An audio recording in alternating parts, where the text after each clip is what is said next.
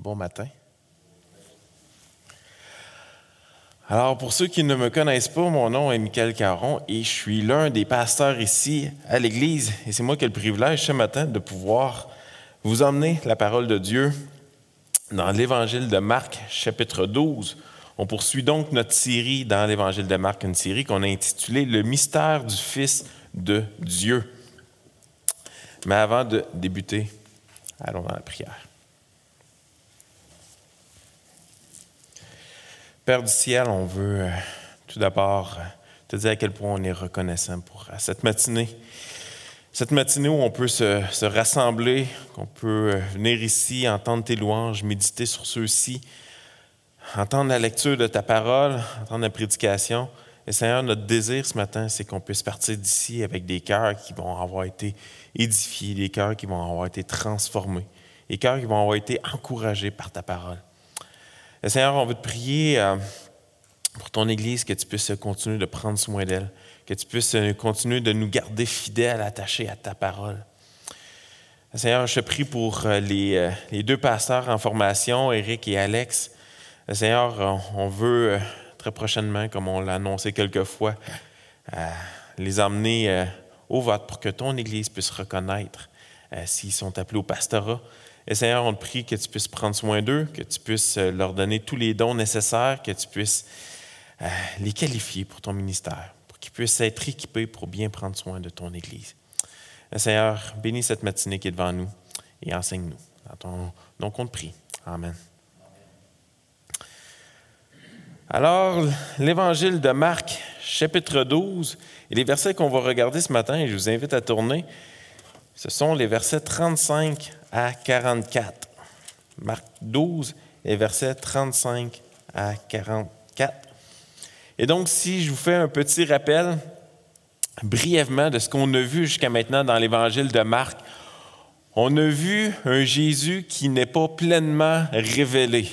Un Jésus que les chefs religieux, les gens de l'époque tentent de comprendre, mais qui est cet homme? Qui est cet homme qui performe des miracles? Qui est cet homme qui enseigne avec autorité? Qui est cet homme qui a guéri un aveugle? Et puis, au travers de tout cela, on voit Jésus qui reprend à plusieurs reprises les chefs religieux, qui les réduit au silence à différents moments. Euh, on a vu dernièrement Jésus qui va citer Ésaïe en disant, en des chefs religieux de l'époque, il m'honore des lèvres. Hein, parce que les chefs qui étaient là, ils enseignaient, ils suivaient toutes sortes de lois, ils paraissaient bien en public, portaient de longues robes, priaient, jeûnaient. Puis là, ils arrivaient en public, puis il y avait le face de, jeûne qui, était là. Puis Jésus les reprend en disant, ils m'honorent des lèvres, mais leur cœur est loin de moi. Leur cœur était loin de Christ était loin de Dieu. Tout ce qu'il faisait, c'était en apparence. Parce que Jésus cherchait la pureté du cœur, il ne cherchait pas des actions externes. Non, il cherchait un cœur pur. Et c'était ce que les chefs religieux de l'époque n'avaient pas encore saisi. Ils n'avaient pas compris que les lois de l'Ancien Testament devaient les emmener à reconnaître qu'ils étaient pécheurs, à reconnaître qu'il était incapable d'accomplir toutes les lois et qu'une seule personne pouvait au final l'accomplir, c'était Christ. On est rendu maintenant dans Marc 12, on est vers la fin du ministère de Christ ici sur terre et son identité est de plus en plus révélée parce que la croix s'en vient, le sacrifice de Christ s'en vient euh, très bientôt. Et donc, je vous invite Marc 12, on va faire euh, la lecture des versets 35 à 44. Jésus, continuant à enseigner dans le temple, dit Comment les scribes disent-ils que le Christ est fils de David David lui-même, animé par l'Esprit Saint, a dit Le Seigneur a dit à mon Seigneur Assis-toi à ma droite, jusqu'à ce que je fasse de tes ennemis ton marchepied. David lui-même l'appelle Seigneur. Comment donc est-il son fils une grande foule l'écoutait avec plaisir. Verset 38. Il leur disait dans son enseignement, Gardez-vous des scribes qui aiment à se promener en robe longue, à être salués dans les places publiques, qui recherchent les premiers sièges dans les synagogues et les premières places dans les festins, qui dévorent les maisons des veuves et qui font pour l'apparence de longues prières. ils seront jugés plus sévèrement. Verset 41. Jésus s'étant assis vis-à-vis du tronc, regarda comment la foule y mettait de l'argent. Plusieurs riches mettaient beaucoup. Il vint aussi une pauvre veuve. Elle y mit deux petites pièces, faisant un quart de sou. Alors Jésus, ayant appelé ses disciples, leur dit, Je vous le dis en vérité, cette pauvre veuve a donné plus qu'aucun de ceux qui ont mis dans le tronc, car tous ont mis de leur superflu, mais elle a mis de son nécessaire, tout ce qu'elle possédait, tout ce qu'elle avait pour vivre. Savez, on vit dans une époque où que maintenant tout est un peu relatif. Hein? Tes actions, tes pensées, tes paroles, qu'ils soient bonnes ou qu'ils soient mauvaises, ont peu d'importance parce qu'on place tout cela dans la catégorie relatif. C'est-à-dire qu'on ne peut pas dire avec conviction qu'une chose est bonne ou qu'une chose est mauvaise parce que tout dépend du contexte, de l'environnement, d'un point de vue. Vous savez, on voit cela également en ce qui a trait à la foi. Il est perçu comme arrogant la personne qui dit détenir la vérité concernant le salut, parce qu'une autre personne pourrait avoir un point de vue différent qu'elle tient par rapport à cela. Donc, pas pour rien que dans les écoles, il enseigne maintenant une diversité de religions. Hein, toutes les religions sont enseignées pour montrer que toutes les religions sont bonnes en soi. Comme il n'y a plus de vérité absolue et qu'il y a plusieurs divergences d'opinion, on enseigne de tout. Un peu comme un buffet à volonté où tu prends ce qui fait ton affaire et tu laisses le restant là. Et la section d'aujourd'hui nous amène à se positionner dans notre foi. Elle nous amène à se poser la question, mais qui est-ce que je vais suivre? Qui est-ce que je vais suivre? Est-ce que je vais suivre un fils de David, comme on va le voir dans les trois premiers versets? Est-ce que je vais suivre un système religieux enseigné par les chefs religieux de l'époque? Ou est-ce que je vais suivre une pauvre veuve et son offrande qu'elle a fait? Qui est-ce que je vais suivre? Et donc, on va regarder la première section, les versets 35 à 37, que j'ai intitulé Qui suivent Le fils de David? Qui est-ce qu'on va suivre Permettez-moi de relire ces trois versets.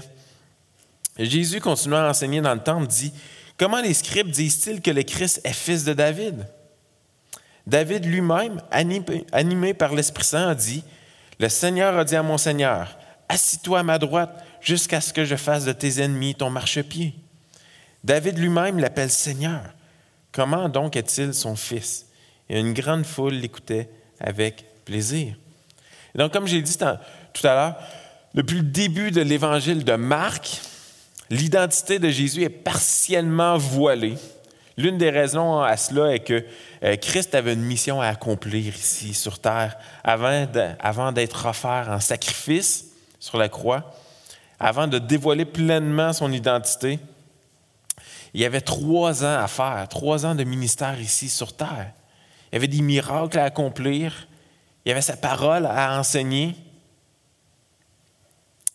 Il y avait beaucoup de choses à accomplir. Et donc, son, identité est restée voilée. Mais là, on arrive à la fin. On arrive vers la fin du ministère de Christ et son identité est de plus en plus claire. On a vu au travers de tout l'évangile de Marc un Jésus qui enseigne avec une autorité que les chefs religieux se disaient Mais où c'est qu'il va, va, chercher cette autorité-là pour enseigner comme ça il interprétait l'Ancien Testament d'une manière qui était différente des chefs religieux. Il était en train de créer une révolution ou une réforme. On voit au travers du ministère de Christ, pendant ces trois ans, qu'il s'est fait, euh, fait tendre un grand nombre de pièges théologiques de la part des chefs religieux, de ses adversaires qui étaient là. Et à chaque fois, Jésus répondait avec conformité aux Écritures. Même Matthieu a terminé la semaine dernière avec le verset 34 qui disait Et personne n'osa plus lui proposer, lui proposer de questions. Fait qu'à partir de la section d'aujourd'hui, il n'y a plus aucun chef religieux qui va oser entrer dans un débat avec Jésus parce qu'à chaque fois, ils sont réduits au silence. Personne n'osait plus lui proposer de questions. Et donc, ici, ça marque la fin des discussions, la fin des questions pièges de la part des scribes et des pharisiens. Et dans la section qu'on vient tout juste de lire, des versets 35 à 37, on a un Jésus qui amène lui-même une question.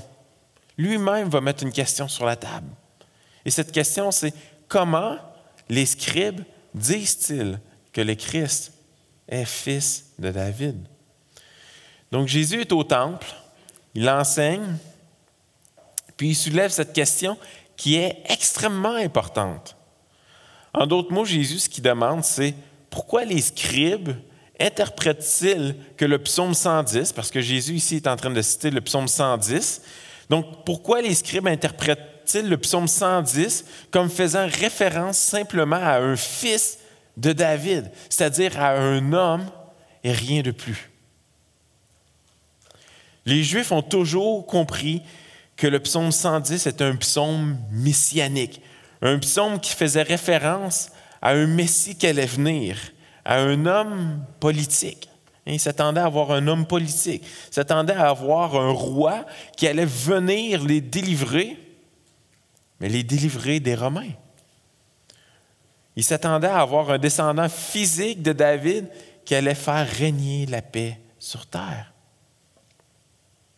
Et le problème avec cela, c'est que les chefs religieux n'avaient pas pleinement saisi le sens de ce psaume.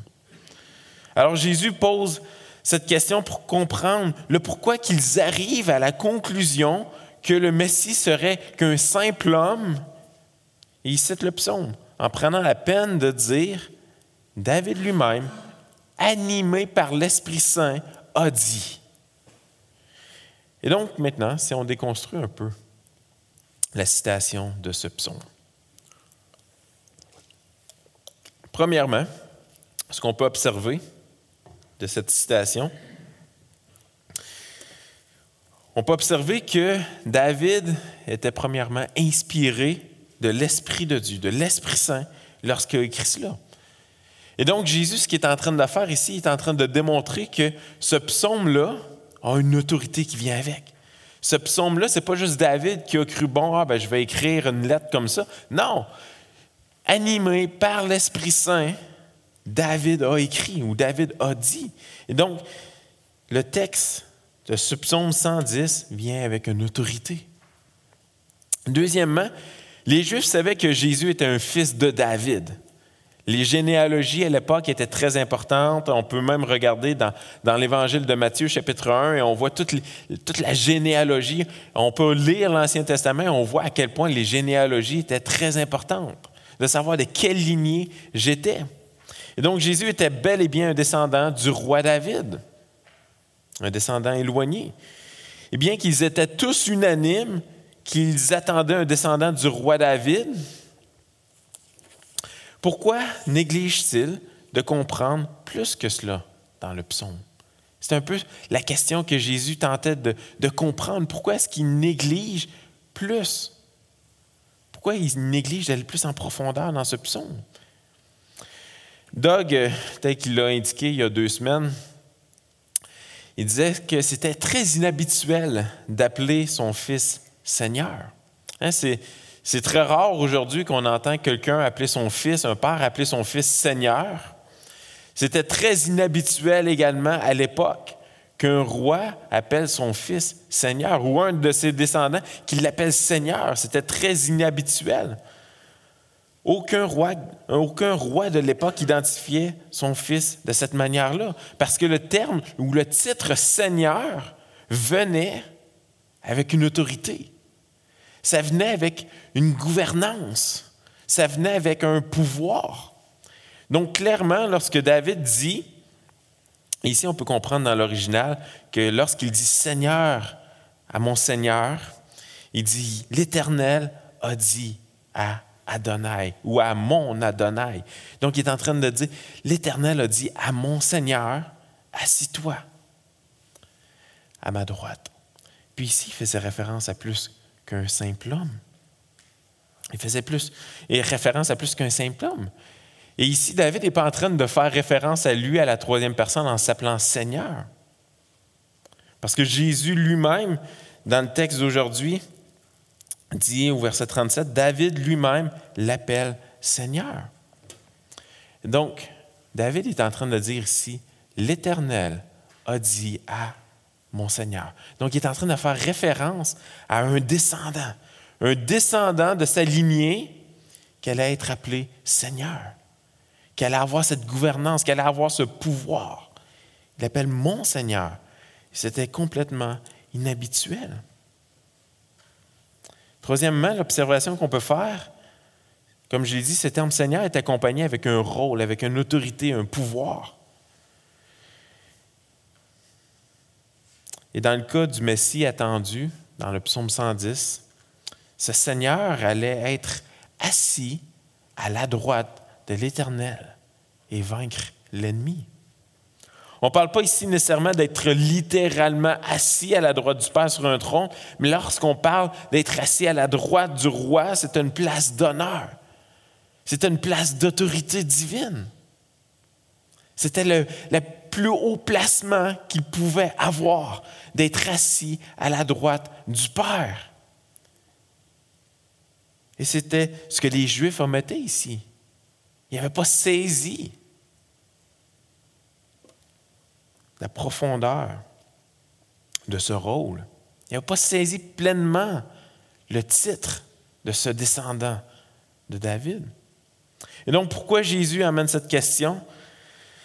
Parce que maintenant, il est temps. Il est temps de révéler son rôle. Il est temps pour Jésus de révéler son identité.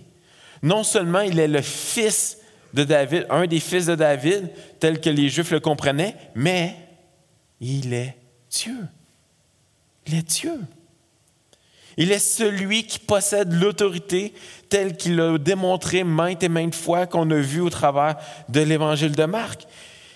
Il est celui qui possède la vérité telle qu'il l'a démontré maintes et maintes fois. Il est celui qui devait venir pour vaincre l'ennemi, un ennemi beaucoup plus grand que les Romains. Cet ennemi était la condamnation du péché pour la multitude des élus qui se repentiront et croiront au Fils de Dieu. L'ennemi qu'elle allait vaincre, c'était le péché. La réelle identité de Christ, du Messie, tel qu'indiqué quelques passages avant par Pierre, hein, si vous vous rappelez dans Marc 8, on voit Jésus qui dit, mais vous, qui dites-vous que je suis? Il est en train de parler à ses disciples. Et Pierre répond, tu es le Christ, le Fils du Dieu vivant. Tu es le Christ, le Fils du Dieu vivant.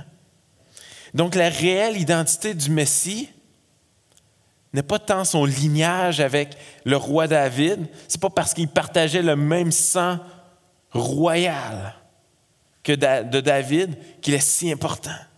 C'est pas ça qui était si important.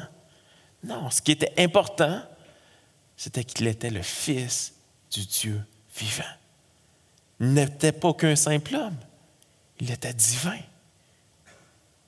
Et seulement Dieu pouvait accomplir ce que Jésus a accompli. Aucun homme sur terre ne pouvait accomplir ce que le psaume 110 disait. Aucun homme.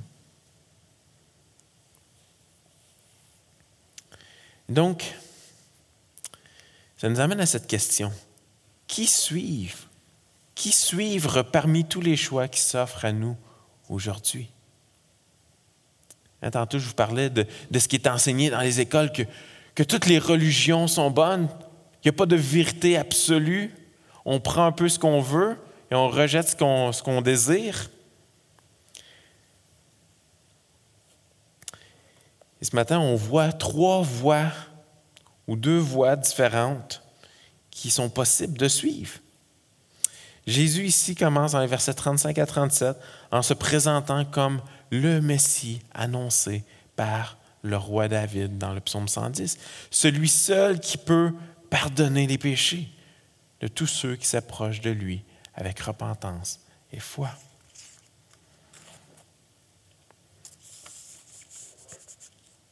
Et donc, restez avec cette question jusqu'à la fin. Allons-nous suivre Christ? Allons, allons-nous suivre le Fils de David? Ou est-ce qu'on va suivre les chefs religieux et leur système de loi corrompu? Et c'est ce qu'on voit dans les versets 38 à 40 maintenant. Qui suivre les chefs religieux?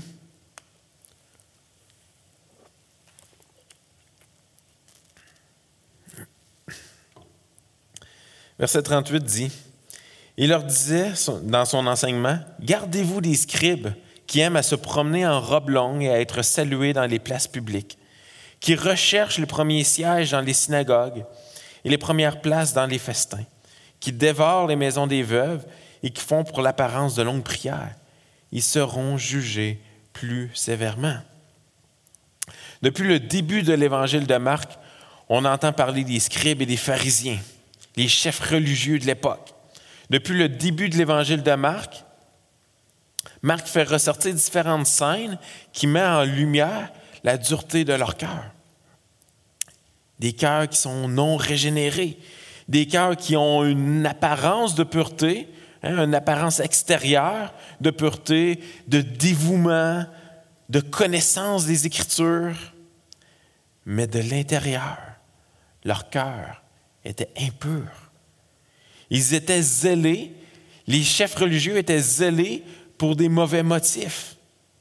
Leur connaissance était basée sur un système religieux corrompu, un système de loi.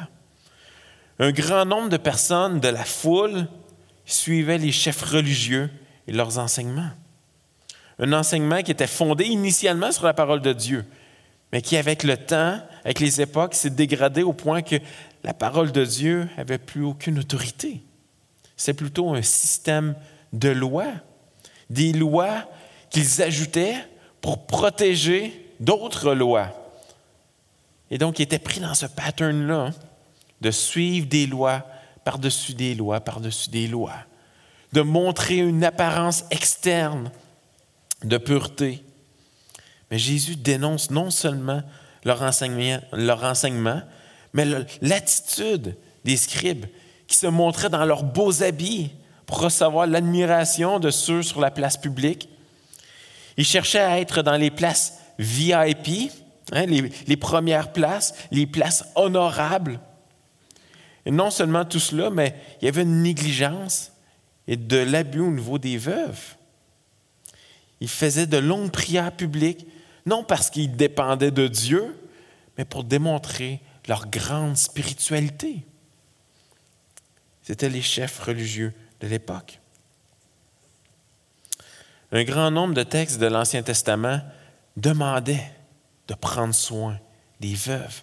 Ces femmes qui avaient perdu leur mari, ces femmes qui étaient plus vulnérables à plusieurs égards. Mais vous savez, il était coutume, selon les données historiques que les chefs religieux, au lieu de prendre soin d'eux, profitaient d'eux. Ils leur demandaient de l'argent. Qui pouvait refuser de l'argent lorsque tu as un chef religieux qui vient devant toi pour te demander de l'argent?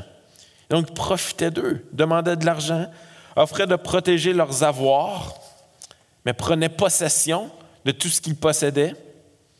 Ils profitaient d'eux en mangeant le peu de nourriture que les veuves possédaient ils profitaient de leur hospitalité. Et si la veuve venait qu'à mourir, ils se servaient de leur titre, de leur rôle pour prendre possession de la maison des veuves. Voyez-vous comment que c'était rendu tordu? Ces chefs religieux qui étaient supposés enseigner les Écritures, ils étaient supposés enseigner les Écritures qui nous pointaient vers Christ, eux qui étudiaient, qui étaient plongés dans les Écritures, auraient dû reconnaître le Messie du psaume 110. Mais non, ils vont finalement le crucifier. La voix des Juifs est une voix qui ne reflétait plus du tout la pensée de Dieu.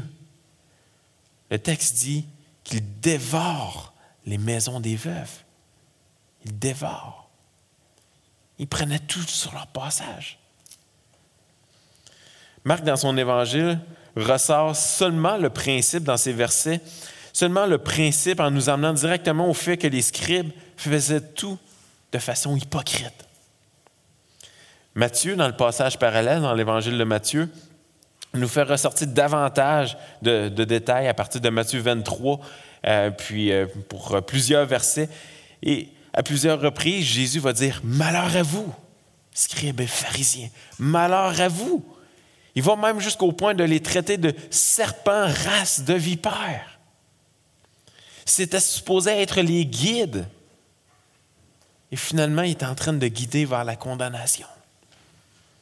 La fin du verset 40 nous dit qu'ils vont être jugés plus sévèrement. Alors que les chefs religieux, comme je l'ai dit, étaient supposés enseigner la parole de Dieu, guider les hommes vers la repentance et la foi, étaient supposés de guider vers le Messie, son sacrifice à venir. Au final, il est en train de détourner. Est en train de détourner le peuple du Messie. Leur rôle était extrêmement important. Même Paul, plus tard dans le Nouveau Testament, exhorte jeune Timothée à faire attention à son enseignement. Hein, dans, dans 2 Timothée, si vous voulez tourner, 2 Timothée 2, juste voir à quel point le rôle de l'enseignement était important. 2 Timothée, chapitre 2, verset 15, Paul dit à Timothée, Efforce-toi de te présenter devant Dieu comme un homme éprouvé, un ouvrier qui n'a point à rougir et qui dispense droitement la parole de la vérité. Qui dispense droitement de la parole de vérité. Un ouvrier qui n'a point à rougir. Puis il continue, verset 17. De ce nombre sont hymnés et filettes, qui se sont détournés de la vérité, disant que la résurrection était déjà arrivée et qui renversent la foi de quelques-uns. Néanmoins, le solide fondement de Dieu reste debout. Avec ces paroles qui lui servent de sceau, le Seigneur connaît ceux qui lui appartiennent, et quiconque prononce le nom du Seigneur qui s'éloigne de l'iniquité. Donc Paul ici est en train de nous relater la même chose qui se produisait avec les chefs religieux. Chefs religieux détournaient le regard de la parole de Dieu, détournaient le regard du Messie. Et Paul ici exhorte Timothée Reste attaché à la parole de Dieu. Enseigne, dispense droitement de la parole de Dieu pour être sûr de ne pas détourner le regard de personne.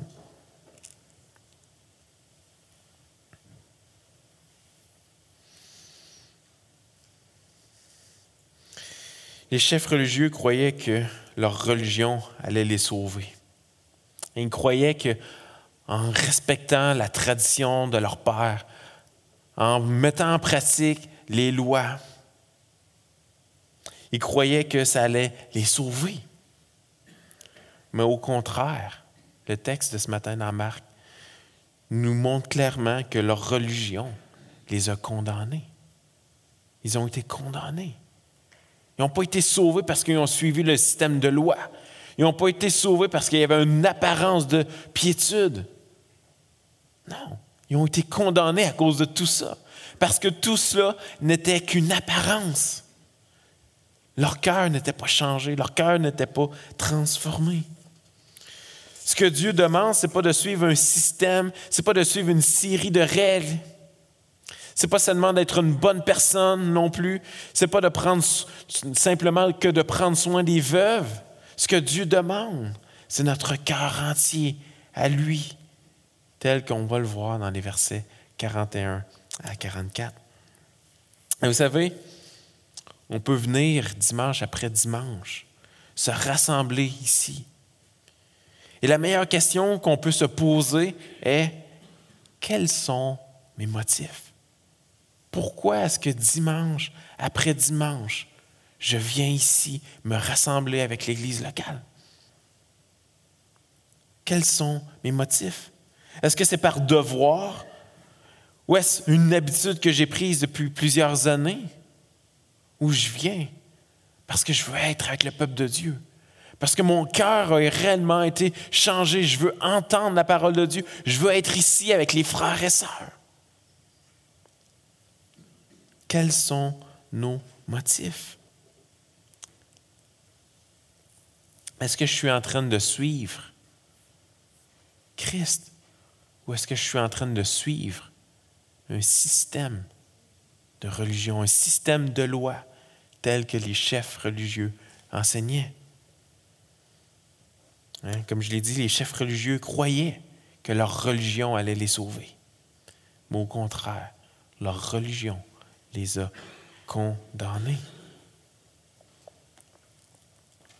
Le verset 40 dit à la fin, ils seront jugés plus sévèrement. Versets 41 à 44. La pauvre veuve. Qui suivre? La pauvre veuve?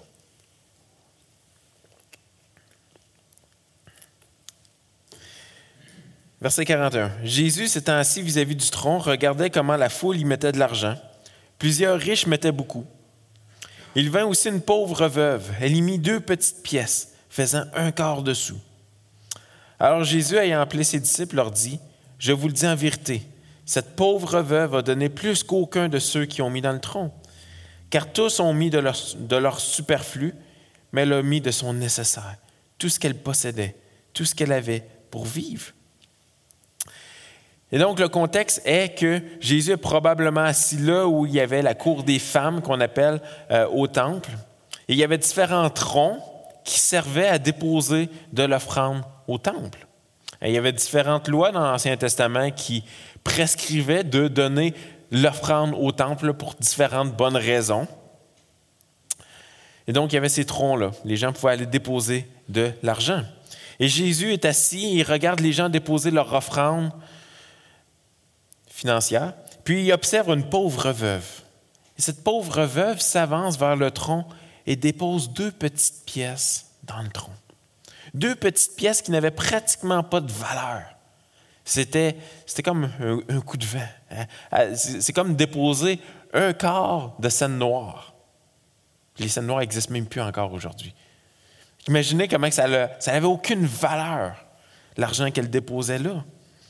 Toutefois, l'action de la veuve est tellement significative que Jésus fait venir ses disciples pour leur raconter ce qui venait de se produire.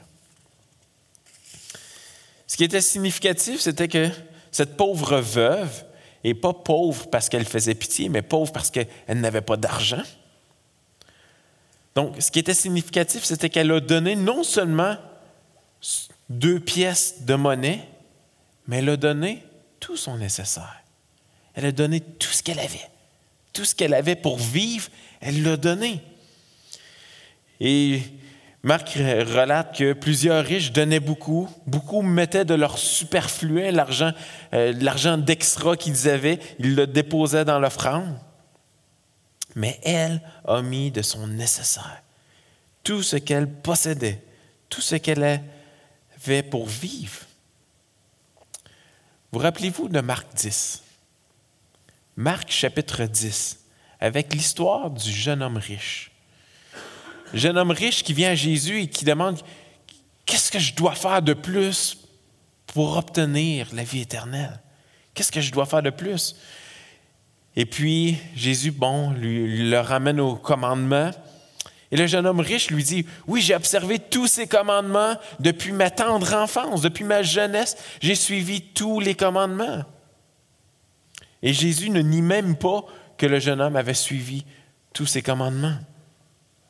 Mais Jésus lui dit au verset 21 du chapitre 10, il lui dit, il te manque une chose. Va, vends tout ce que tu as, donne-le aux pauvres, et tu auras un trésor dans le ciel, puis viens et suis-moi.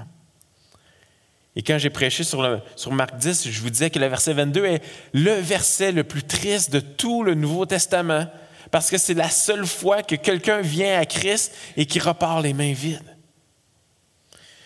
Verset 22 dit, mais affligé de cette parole, cet homme s'en alla tout triste, car il avait de grands biens. Aussi, je vais en venir. Le jeune homme avait suivi une religion toute sa vie. Il avait suivi un système de lois. Il obéissait aux commandements, il suivait les lois. Mais son cœur n'était pas là. Son cœur n'était pas là. Comme je l'ai dit, Jésus ne nie même pas que le jeune homme avait observé tous les commandements, mais il lui manquait une chose. Et oui, Jésus parle de l'argent ici, mais Jésus n'était pas en train de dire donnez tout votre argent aux pauvres, puis vous allez être sauvés. Non, non. Il est en train de tester le cœur de cette personne. Il est en train de tester le cœur de cette personne. Est-ce que cette personne s'est réellement repentie? Et est-ce que cette personne chérit son sauveur par-dessus toute autre chose? Est-ce que, son cœur était à la bonne place? Ou cette personne faisait simplement des actions pour mériter un salut quelconque? La dame dans, dans le texte de ce matin, il n'est pas mentionné qu'elle est un enfant de Dieu, mais son histoire, mise dans le contexte, nous amène à voir le contraste avec l'hypocrisie des chefs religieux, nous amène à voir un contraste avec ce, ce jeune homme riche qui avait beaucoup de possessions. Donc le contraste, c'est l'hypocrisie, c'est la richesse que ce jeune homme-là, le cœur. Hein, c'est le cœur de la personne. Il est là le contraste entre le cœur des chefs religieux, du jeune homme riche et de la veuve, qui avait un cœur totalement dévoué. Un cœur qui était prêt à dépendre de Dieu pour sa survie. Le texte ne dit pas ici si elle avait reconnu Christ comme étant le Messie. Le texte ne dit pas si elle avait la foi. Mais clairement, son cœur semble être la chose ici qui est mise en contraste. Elle était prête à donner tout ce qu'elle avait. Un cœur sacrificiel. Et dépendre de Dieu. Hein, le texte, c'est pas pour rien que le texte nous dit qu'elle a mis tout son nécessaire. Ça dit tout ce qu'elle possédait, tout ce qu'elle avait pour vivre. Elle allait dépendre de Dieu complètement. Et la nuance est importante ici, parce que la leçon à saisir n'est pas de donner tout votre argent à l'offrande. Je veux pas que les gens se mettent à. Quand je vais terminer tantôt, vous vous leviez puis vous allez déposer tout votre argent dans une petite boîte en arrière. Ce n'est pas la leçon ici à comprendre. La leçon à saisir est que Dieu désire un cœur entier. Un cœur entier. Un cœur prêt à renoncer à tout pour lui. La veuve, elle n'avait rien. Ces deux pièces d'argent, ça valait rien. Elle n'avait rien à offrir.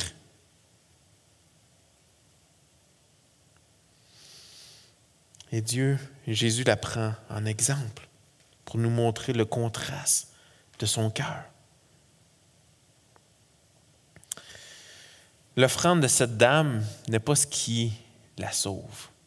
Si elle est sauvée, ce n'est pas son offrande qui allait la sauver. Ce n'est pas le fait qu'elle a déposé ces deux pièces d'argent dans le tronc. La réelle offrande qui sauve, dans le texte de ce matin, la réelle offrande qui sauve est celle de Christ.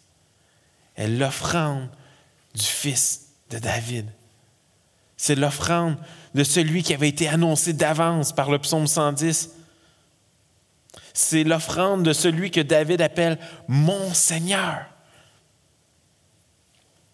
Et cette offrande, c'est Christ lui-même qui s'est offert comme une victime expiatoire. Afin que les péchés de cette dame et de tous ceux qui se repentent, placent leur foi en lui, puissent être complètement expiés, que leurs péchés puissent être expiés, pardonnés, complètement effacés.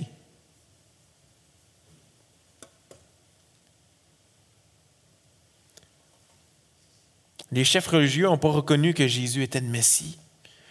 Ils n'ont pas su comprendre que le psaume 110 faisait référence au Seigneur, qui allait être assis à la droite de Dieu. Ils ont été condamnés parce qu'ils ont suivi le mauvais guide. Les lois de l'Ancien Testament devaient les amener à saisir leur incapacité à observer les lois. Les lois de l'Ancien Testament devaient les amener à reconnaître leur état de pécheur et leur besoin d'être secourus, leur besoin d'un sauveur. Et malheureusement, ils n'ont pas saisi cela. Ils ont resté pris dans un système de loi.